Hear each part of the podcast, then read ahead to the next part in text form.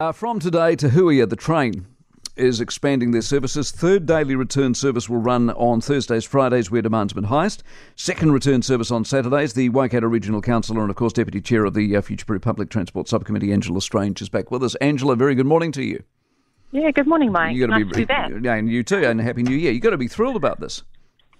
Absolutely thrilled. Yeah, I keep hearing from all our people in the Waikato that, um, yeah, really excited about these extra interregional services, and yeah, so excited to be on them.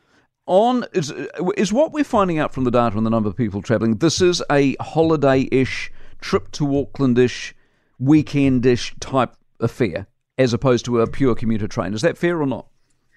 Oh, yeah, well, you, you are right. Um, what we're finding out from the data is that a broad range of people are using um, interregional rail Te Huia, and um, yeah, it's exciting to see. Um, the commuter services are proving to be popular with a, um, a steady group of people, which is always exciting.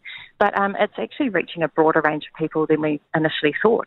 So these extra services um, mean you can go up for a half day or come down for a half day.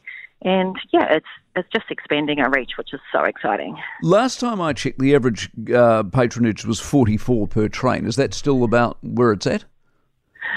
Um, sorry, I don't have those numbers on me today. Um, but overall, our um, daily targets, um, you know, are, are, higher than that. So um, yeah, we're really excited. But is the target different to what's actually happening? Oh, yes and no. Yeah. More yes than no, or no and no than yes. Here's let's let's just go with the current what, what what I think of the current numbers. Forty four people per train is how do you justify more services when the train's barely full in the first place? Is what I'm saying. Yep, um, you do have to bear in mind that it's still a startup service, so we're only two years into the five-year trial, and um, you know we've been hearing back from the community that um, you know different things are working, different things are not working.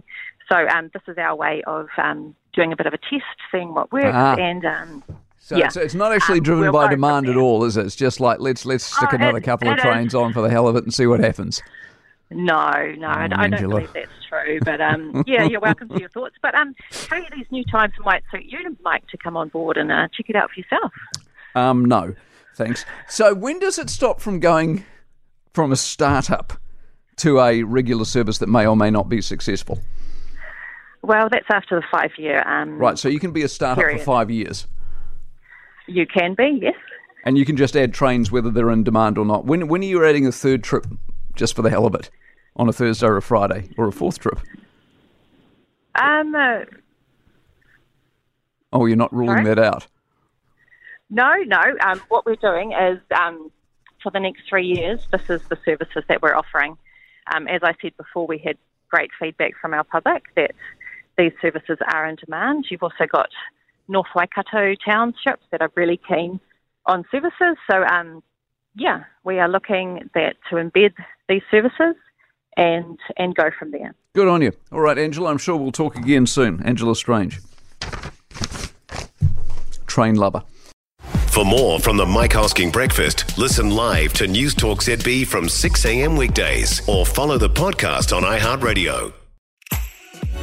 If you enjoyed this podcast, you will love our New Zealand Herald podcast, The Little Things, hosted by me, Francesca Rudkin, and my good friend Louise Airy. We focus on all the little things that you can do to make a positive impact on your life and to cut through the confusion from the health and wellness industry. Join us every Saturday to hear from the experts for all the tips and advice you need. Just search The Little Things on iHeartRadio or wherever you get your podcasts.